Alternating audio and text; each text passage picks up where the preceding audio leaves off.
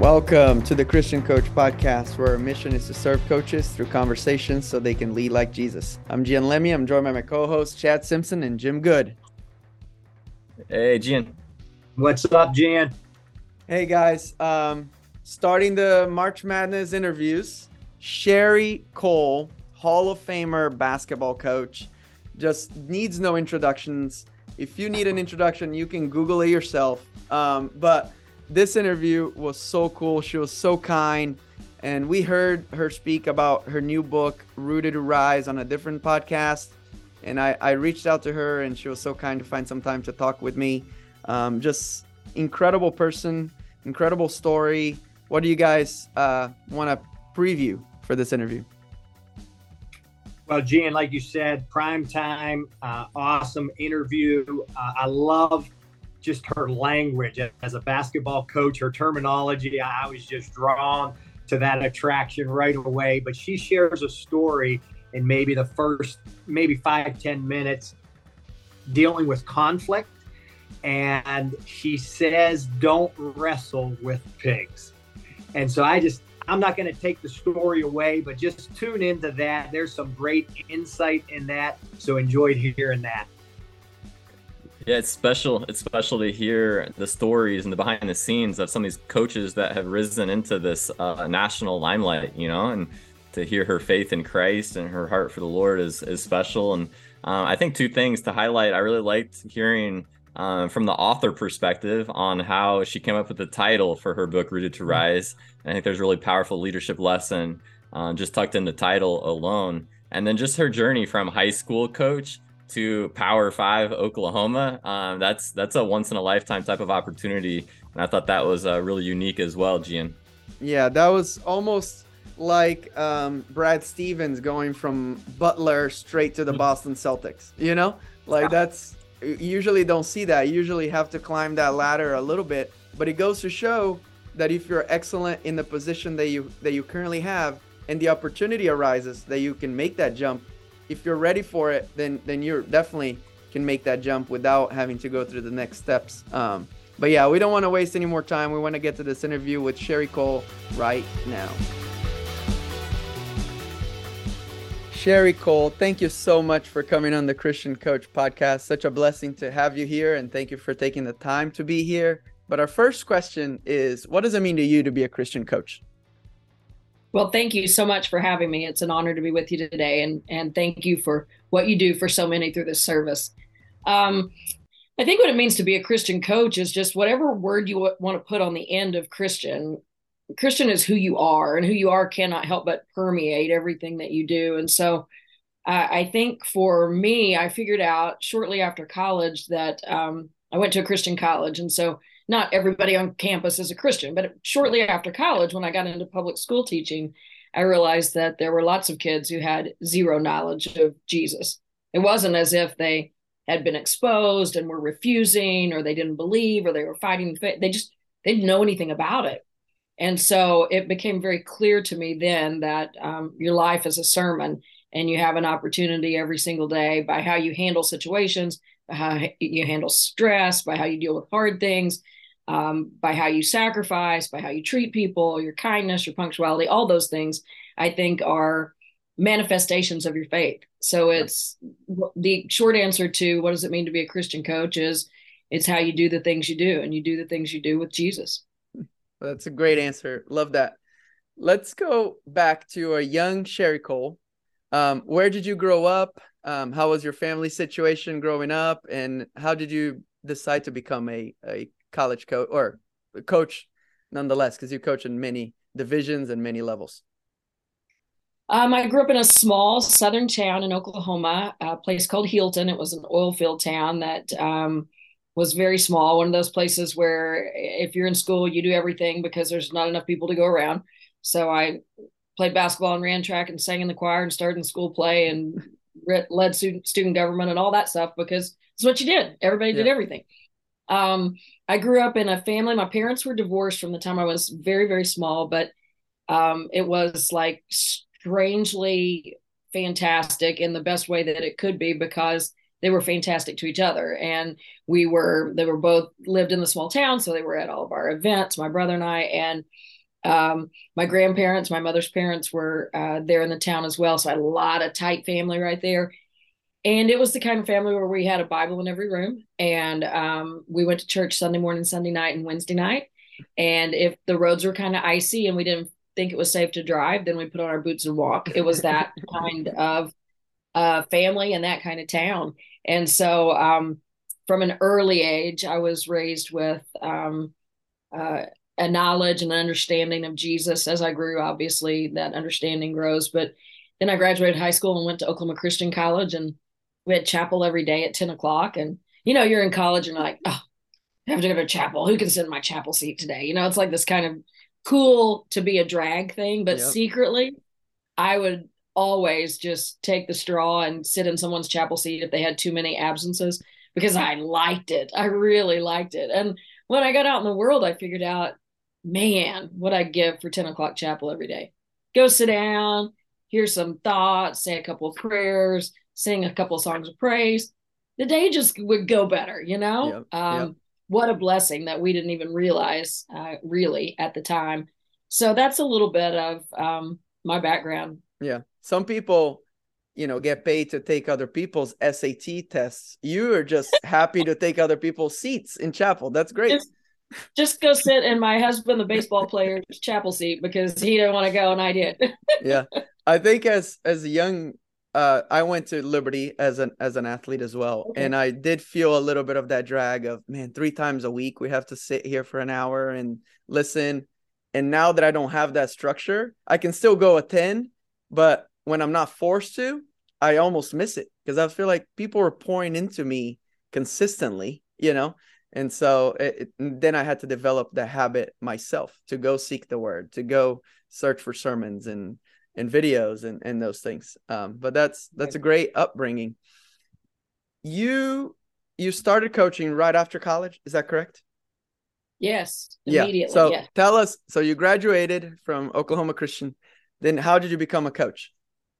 Well, I was that weird kid that went to campus at Oklahoma Christian, walked on the first day and said, walked onto campus the first day and said, I want to be a teacher and a coach. I want to coach high school English. I want to coach basketball. And I want to teach high school English and coach yeah. basketball. And so um, they said, well, here's a course catalog. Figure out which classes you need to take. Because back then, they, people didn't, you know, advisors didn't say, here are your classes. Yeah. They said, threw me this giant book and said, figure it out. And so I did. And four years later, I walked away with a piece of paper that said I could do that. And I got a job at Edmond Memorial High School where I taught senior English. I taught five hours of English without a planning period, which I think is illegal now, but I didn't care. Um, I was assistant basketball coach and assistant volleyball coach. I knew nothing about volleyball, so I would clap and say bump set hit because that's all I knew to say. But I literally thought I had died and gone to heaven. It was so much fun. It was a great, uh, great opportunity. There's so many um, Hall of Fame level coaches uh, of other sports at the school at that time. They were very seasoned and uh, highly successful and wonderful, kind people. I learned a lot uh, about how to be a coach by just paying attention to the little crumbs they dropped every single day. Yeah. What do you have any memories of that time and maybe one or two lessons that you mind sharing with us? Oh yeah, I have lots of great memories from that time. Um, I'll, I'll, tell you a quick story. It's a true story. Um, I was getting my, uh, I'll do the short version of it. I was getting my attendance sheets out of the uh, uh, main office one day, and the boys basketball coach was whistling, came down the hall. He's always, his whistle got there before he did, rolls his sheets up, bonks me on the head, and says, Don't wrestle with the pigs. And I went, Okay. And then he went down his hallway to go teach his class. And I was, there were only two women, uh, two females on the entire athletic department roster at that time. And the head volleyball coach was the other female. She taught at a different school. So I was the only female at the high school all day long with all these male coaches. And so I was fresh out of college, the only chick. And so I was like the brunt of a bunch of jokes. They punked me all the time, right? Yeah. So I knew something was going on. So I go along all day and I'm looking for pigs, looking for pigs. What's going to happen? What's going to happen?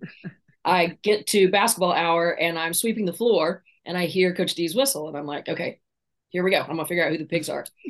and he comes through and um, just says, "Hey Coale, how you doing?" and goes on. And it uh, becomes clear that I'm not going to know when they're coming, where they're coming from, or why they're coming, but they're coming. Several months later, after practice, I was putting the balls away, and a disgruntled parent came in and just attacked. And I was like, "Wait, I'm the assistant. I don't make the, I don't make the decisions. Not my program. We, we can call the head coach if you want to. Didn't matter. The guy was just relentless, and he just went crazy on me for a little while. And when he left, I thought, "Ooh, I got to get out of here and get to my car because I was going to have a you know meltdown and start bawling." And I thought the way to get to my car is down this hallway, and I have to pass Coach D's office, and he's always in there, and I don't want him to see me cry because I'm the only chick on the staff, yeah. right? So I'm rushing by his office, and I hear his chair squeak, and he turns around and he says, "Hey Coale," and I'm like, "Oh." So I kind of back up into the office door, and he says, "Have you been wrestling with the pigs?" And I went, "Um, yeah, Coach, I think I have." And he said, I want you to hear something. and I don't ever want you for, to forget it. Don't wrestle with the pigs because you'll both get dirty and they will like it. And I went out to my car and I still cried, but not as hard. And yeah. I understood that day what Coach D was teaching me that there will always be situations and people and and negative circumstances that you don't have anything to do with and you can't change. You you don't have that power. So you have a choice, though, of whether to go in the spiral of negativity with them or to let other things take up the space within your head. And and it, that I have that a friend stitched that on a pillow. I have it on my a shelf in my living room to this day, and it permeated my entire coaching career because uh, learning how to balance those things that you cannot control is a big part of staying healthy and finding a way to be successful within the profession. Yeah, that's that's so true. I think sometimes we hear the coach the, the parents yelling at, at the coaches and we think that it's the coach's fault, but it's usually it's something inside that parent, some insecurities, some some some other issues that it has nothing to do with the coach. or That's just the outlet, you know. Uh, Another my, thing Coach yeah, told me along that line. I'm sorry, you. No, no, go ahead. was I remember him saying to me later that um, that when a parent is upset, that your job is to help them get through that moment.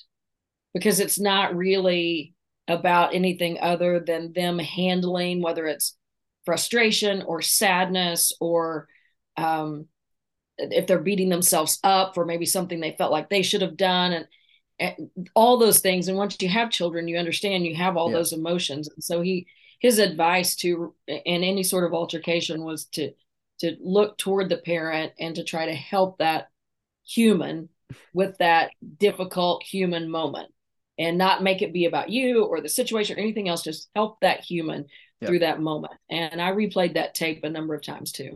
For sure. No that's great. The great tips for young coaches as well as a little older coaches that are going through this all these these problems together. Um let's go talk about your book rooted to rise. Um before i start recording I, I told you it was a it was a great book. And i and i love the short chapters, the short stories, the way your writing works is phenomenal. I really and it, now that you you know now that you said that you're you're teaching English, you graduated with an English degree. That makes sense. Uh, but I there's not many coaching books or r- books written by coaches with that kind of format. It's mostly like this is how I coach, this is how I plan practice, this is how I manage my staff. Um, and I and I really loved it. And I I want to go behind the scenes a little bit. Why did you pick the title "Rooted to Rise"? And there's a theme of the redwoods. Um, can you go into that a little bit? Yeah, um, thank you for asking about that because it it came about in a sort of atypical way. I think I had these stories together and I thought they were a thing, but I didn't know what they were really. And I thought, you know, contacted contacting publisher, hey, I think maybe this is a thing. I don't know. And through the process, one of the questions they asked me was, um, are you married to the title? And I was like, because I had a working title. And I was like, no, I'm really not. And I'm actually kind of glad you asked me that because it, it's not exactly right. It's close to what I think it should be, but it's not exactly right. And so we began to have this very rich discussion that was part frustrating and part invigorating because I could feel the title out there, but I couldn't quite touch it. I didn't really know exactly where it was. And so she was asking me all kinds of uh, questions about the stories in the book and the the themes that I felt as the writer because sometimes they're different than what a reader might feel and you know we were having this conversation and I said to her well, it's kind of like the redwood trees, you know. And she was like, no, I don't know. What are you talking about? And I said, you know, the redwood trees. And she's like, talk to me. And I said, well, I told my team every year at the start of the season, opening week team meetings, we would talk about the redwood trees and how tall they stand and and how long they live and how close they are together and how they survive all these natural disasters. And you would think that the roots wrap around the very core of the earth, but they don't. They're very shallow. And the reason they live so long and stand so tall and and are so majestic is because they reach out and hold each other up. Their roots grow out and they entangle. And of course, I would tell that to my team in hopes that we would connect because the better connected we were, the more games we were going to win. But also that I wanted them to have a framework for a fulfilling life after they were finished with their athletic endeavors and wrapping yourself around other people is how that happens. And so I tell her the story, and the publisher says, Your title's in there. and I said, Okay. And she said, Sleep on it. So I did. I woke up early the next morning, uh, divided, rearranged the stories of the book, divided them into the four parts of the redwood tree, and um, wrote the introduction, and then called her back. And together, the two of us um, just sort of wrestled and wrung a bunch of words together until we came up with Rooted to Rise. And um, I really do love it now. At the moment, I thought, I don't know if it's exactly right, but um, as time went on, I knew it was. And um, the little subtitle, um, Redwood Legacies of Life Anchor- Anchoring People, is right too. Uh, and, and by right, I mean uh, aptly characterizes what's inside the book. Yeah. What stood out to me, I don't know, does Oklahoma actually have redwoods? Oh no. Yeah. We'd it, love to. We'd love to. They won't grow here. yeah, because I it's way we, too hot. we went to Stanford one time with the team and that's where they were, you know. Yeah. And and that was majestic to see the those those trees is just unbelievable. You can just look at them and see that there's history there, you know. They've oh, gone yeah. through so Some much. Two thousand years. I mean, yeah, can't even wrap our head around that. Yeah, um, I always like to read the acknowledgement section of a book because it tells me mm-hmm. a little bit more about the process and the history of getting that together, as well as the blurbs of the the people that you wanted to endorse it. And I was just struck by the different people that gave you a little endorsement. And so you have Holly Rowe, which makes sense. You basketball coach, she's a reporter. But then you have Michael Lombardi, who worked in the NFL, you know, and then you have Ryan Hawk, who is a podcaster and author. Um, how did you and then Brad Stevens, obviously, you know, I'm I'm a Celtics fan, so I'm indebted to Brad Stevens. But um how how did you even meet these people? How do you connect with all of them? and and what what have you learned from just being around these other people and even Kristin Chenoweth as well, an actress. Um, how how did that happen? And what are the benefits of just surrounding yourself with people that maybe are not in your own circle? I think that's the serendipitous gift of the life of a major college basketball coach. I mean, the one of the best things about being the coach at Oklahoma for 25 years was the platform that it provided me to meet crazy, interesting people. I mean, um, I I um I got to know Sally Jenkins because her husband Dan Jenkins, um, her husband, her father, excuse yeah. me, her father Dan Jenkins lived in Fort Worth. We played at TCU often. We had some donors who were friends with Dan, and we had dinner with them, and and we became friends. And then through Dan, I got to know Sally, and so um, they're just opportunities. And I think the the common factor there is just to to try to be open and to continue to build connections. I um I wrote Dan a thank you note after we had dinner and he wrote me an email and then I wrote him an email back and then we stayed friends, you know. I sort of the same with Ryan Hawk. Um I met Michael Lombardi through a friend who is a football coach. Um Michael knew about my career at Oklahoma because his boss, Al Davis, had been a fan of ours. Who knew? Michael's telling me this, and I'm like, wait, what? The Al Davis? Like, what? Um, so Michael and I became fast friends, um, sharing our love of writing and of sports, and had some just really um, contextual conversations ab- about philosophies and strategies and that sort of thing. And then he introduced me to Ryan because Ryan had just written yeah. a book. Ryan was fantastic. And then we became really fast fit friends and have widened our circle. Ryan and I actually share the same editor, Mary Beth Conley, who uh, did the editing for my book, has edited Ryan's. So it's just, and then I gave him the uh, name of the uh, cover designer from my book because he loved it. So he's reached out to her. So there's just this, I think that yeah. that web of people who are being approachable and open and um, are sincere in their relationships, yeah. you just, you create more. I, I met yeah. Brad Stevens at a, a clinic Billy Donovan had in Florida where Billy invited me to speak years ago. And I met Brad there and we became friends. And then when he went to Boston, he would have a little invitation only coaches clinic and he invited me there and I'd follow up with an email and he'd respond and, you know, drop notes back and forth. And he's one of those people that is um, very real in his um, correspondence. All of those people on my, yeah. on my book testimonials are, they're the kind of people that uh, have done a lot of really, really amazing things in their life. And yet when you talk to them, it's like they're your next door neighbor. Just yeah. phenomenal human beings. I think using Ryan Hawk's podcast title, they're all learning leaders. You know, I think they they no all question. they all want to get better constantly.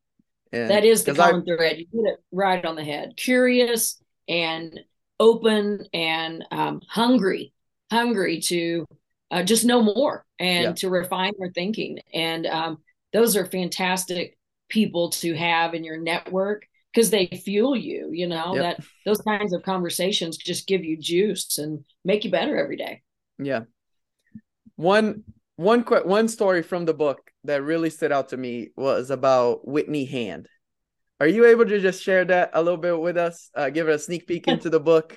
Um, please. That was one of the longer ones. Um, yeah, so that was. I won't go into the whole story, but I will just say this: Whit was this kid that um, everybody wanted. Every major college coach wanted Whitney Hand because she could shoot the mess out of it. I mean, she could shoot the mess out of it. She wasn't a great athlete. She wasn't fast, quick. Um, she did have great instincts. Um, so I can't say she wasn't a great athlete. She wasn't a great a- athlete in the conventional sense, perhaps. Um, but she understood the game. She saw things, had great instincts, and a good sized kid, six foot, uh, almost six one. Just an unbelievable shooter, though. That was the thing, and just came out of her hand like butter. You know, it was just like wow. And um, we got to know her when she was fairly young, not young by today's standards of recruiting, but yeah. ninth grade, and um, fell in love with her spirit you talk about uh, a young athlete who loved Jesus and was not afraid to show it, to tell you, to say it, to live it. Um, she just had a beautiful heart. And when we got her to come to Oklahoma, everybody was like, that's not even fair because we had Courtney Paris at the time. And they're like, Whitney Hand and Courtney Paris. Like, are you kidding me? And Whit comes in and she's phenomenal as a freshman in all the ways that you might imagine but her career is just littered with injuries. And I have a dear friend who lost his starting post player this year, just a couple weeks ago, to a season ending ACL injury. And I said to him, I texted him and I said, uh, when I watched her fall, I, it felt like watching Whitney Hand fall because you're just like, you know, your temptation is to go, really, God? Like, why that one? Why that one? You know, yeah, that's the temptation. But I think what we learned through it all is that watching Whitney Hand handle all of the adversity that she faced, the physical adversity that she faced throughout her college career, um, that that was the essence of it. Getting to watch yeah. her do that and um, her her impact and her example, um, showing so many people uh, what faith really is and what resilience really is and what courage really is. But I think the seminal point of that story for me anyway i don't know if this came across to, to the reader or not but is the fact that the way she lived and the way she was became contagious we she's our team is really good and we've got courtney who's maybe one of the best maybe the best post player to ever play the game fantastic kid and player and and we have this team of of these veterans, and she's a freshman on this team. She's our sharpshooter and you know a big part of what we do. But she's a freshman. Yeah.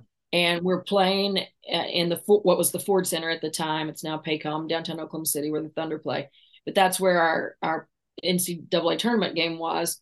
And the gym is packed, the arena is packed. There's 25,000 people in there. And um, we're playing, and it's a, a close game. And somewhere in the final, I don't know, four to six minutes of the game, Whit hits a three, and the place erupts. And I remember almost like slow motion, like in a movie when they slow everything down. I could, it was so loud, but yet it wasn't that loud in yeah. my head. It was just like I was a, you know, I was just a voyeur getting to watch yeah. it all go on. And I remember looking around the arena and seeing people who were just absolutely covered in joy. And that's joy's is a little different than happiness or giddiness. Yep. They were celebrating because we were good, but there were people who were absolutely loving the moment that they were in. And I remember consciously thinking while the game is going on and this is happening, she spread her joy to all these people who are in this place. Just because of what she has and what's bubbling out of her, it's gotten all over everybody. And we're all swept swept up in it. And I think that was and will be always her lasting legacy, at least in my mind, of what she did for all of us who coached her, played with her, and watched her play. Um, she had him inside her heart and she let him out, yeah. and it was beautiful yeah talk about the overflow of your heart you know? Um one thing I, I i forgot to ask earlier was if i'm correct you went from a high school coach to the coach of oklahoma. Is that correct? Yeah that's correct. and if my research is correct because i have some sources i won't say the names out loud but i have some sources you maybe this is besides the point but you stayed in the same house that you lived is that correct? When you're a coach, mm-hmm. the high school coach? Then, today, yes. Yeah, and when you became. So my first question is, what made you think you could go from a high school coach to a Power Five program? Because I think a lot of coaches, and we we have a lot of high school coaches that listen to this, are like, oh, I need to be a high school coach, then I need to be maybe a GA, and then maybe I need to be an assistant coach at a smaller program, then a head coach at a smaller program, and then I'll go to the Power Fives. What what was the situation surrounding that transition, and what made you believe in yourself that you could actually make that transition? Well, that's funny because um, the way you phrased that, I was asked that last spring in a speaking engagement in Q and A afterward. Some man stood up and said, "What made you think you could go from being a high school coach to being the coach at Oklahoma?" and it was funny because I'd never been asked it quite that way before, and yet I really appreciated the question because it made me think about it. And yeah. um, the honest answer is this Healdton, Oklahoma made me think that I could do that. And here's what I mean by that. I told you earlier, we had to do everything. So I loved basketball and I spent a ton of time doing that. I didn't necessarily love show choir, but I had to do it anyway because they needed people to do it. Yeah. And I hated running track, but I did it because my basketball coach was my track coach and he said that I should. Um, you do things that you don't necessarily love and that you're not all that good at. I was not the best singer. I was not. I was the best basketball player, but not the best singer. And I had to figure out how to do hard things. That didn't come so naturally. So when I left Healdton and went to college, I thought, there's nothing I can't do. I've already done every I mean, all the stuff, whatever we had to whatever had to be done, I did it. So there was this innate sense of confidence, which I repeatedly say confidence is a gift that you give yourself. No one can give it to you, and thus no one can take it away. But you get it by doing hard things. It comes from demonstrated ability. And so, because I had done all this, I felt like there was not anything that I couldn't figure out how to do. And I think that that confidence is a keystone habit. It's one of those things that affects absolutely everything that you attempt. So that's what made me think that I could do it. Um, I was in the right place at the right time, doing the right things. And I always try to give each one of those the same amount of value. Yeah. I was in the right place. I was in Norman, Oklahoma. The University of Oklahoma is yeah. in Norman, Oklahoma. Okay. um, I was a very goal oriented kid, but I had never set a goal to be a college coach. I just wanted to coach ball. I loved basketball. I wanted to impact young people, but I didn't. I didn't necessarily ever want to be a college coach because I want to have a family and I didn't want to be nomadic. I wanted my children to be able to grow up in a home and go to a school and have friends from the first grade all the way through that kind of experience that I had mm-hmm. had. And so college coaching wasn't alluring to me because of that. I didn't want to yeah. hop around and do all that moving. So I was very, very happy being the head coach at Norman High School. We had a lot of talent, we had really good teams, so fantastic school system.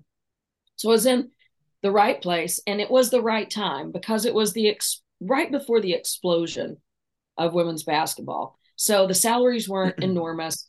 There weren't many platforms. My first year at the University of Oklahoma was the first year of the Big 12 conference. We were guaranteed two televised games, one at home, one on the road. We all thought this is the most amazing thing in the history of ever. We're going to be on TV twice, right? And um, it was right Connecticut had won their first championship and they hadn't quite exploded, which their locale being right next to ESPN and Bristol, all of that created this magical perfect storm for the sport of women's basketball. I was just in the door before all that happened. Landscape changed after that, of course. Salaries became enormous. Your platforms are huge. You're, you're televised all the time, et cetera, et cetera. So, right place, right time and then that third piece, doing the right thing, is important too. I wasn't trying to get the job at the University of Oklahoma. I was trying to make Norman High School girls basketball the best high school girls basketball planet or program on the planet. That's the only place my focus was. And so I was kind of the poster child for this coach, high school coach who goes, you know, big time college. And as I'm asked about that through the years, I always tell young coaches that the best thing you can do to get that next job that you think you want is to be absolutely and totally committed to the job that you have. There's a sincerity and a sense of um, goodness and attention to detail that comes from that that people will sniff out uh, when those opportunities come. Now, you know, if you're in um, nowhere USA in this little bitty bitty bitty town and and you know the University of Kentucky is probably not going to know about you, but that's where those first two things yeah. uh, become important right place right time doing the right thing.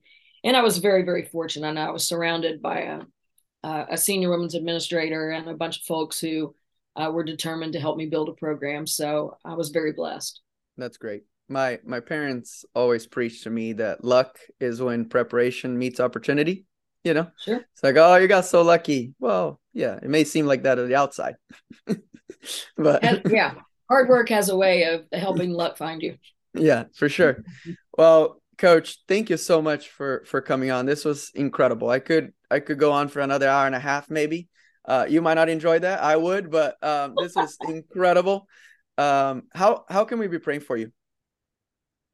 Um, you know, I, my prayer request would would be um, small part personal in that I make choices of how I use my time in the ways that can best glorify Him. Um, the other part would be I just think our educational systems, whether it's public school, private school, um, um, elementary, junior high, high school, uh, higher ed, it, it doesn't. I think our educational system needs prayer. I think uh, it needs strong leadership. I think it needs um, faith. I, I I think that there are. Uh, I worry about that, and so um, you know, my children are grown, but I have a grandbaby, and I wonder what her educational process is going to look like. And um, education is the backbone of any society. We all know that. That's how we get better. That's how progress is made. And it's also how we lack of can tear each other down. And so, um, just pray for the leadership in, in educational systems across this country, regardless of level. Sounds good. All right, let's pray.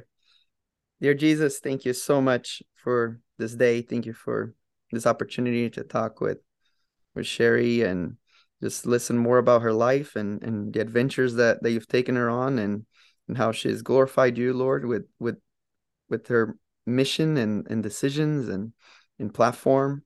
Lord, I, I pray for all the educational uh, system um, in America and, and everywhere else, Lord, that you you put people in leadership that value faith, that value um, the relationship with you, Lord, and, and we'll be able to start shaping the lives of young kids as they come through this system that um, you be in the forefront of their minds and in the forefront of those who are leading these young kids. Lord, thank you again for this conversation and and made this um, new stage of life for for Coach Coale to to be more about you um, and to to continue to point others towards you, Father. In your name I pray. Amen. Amen.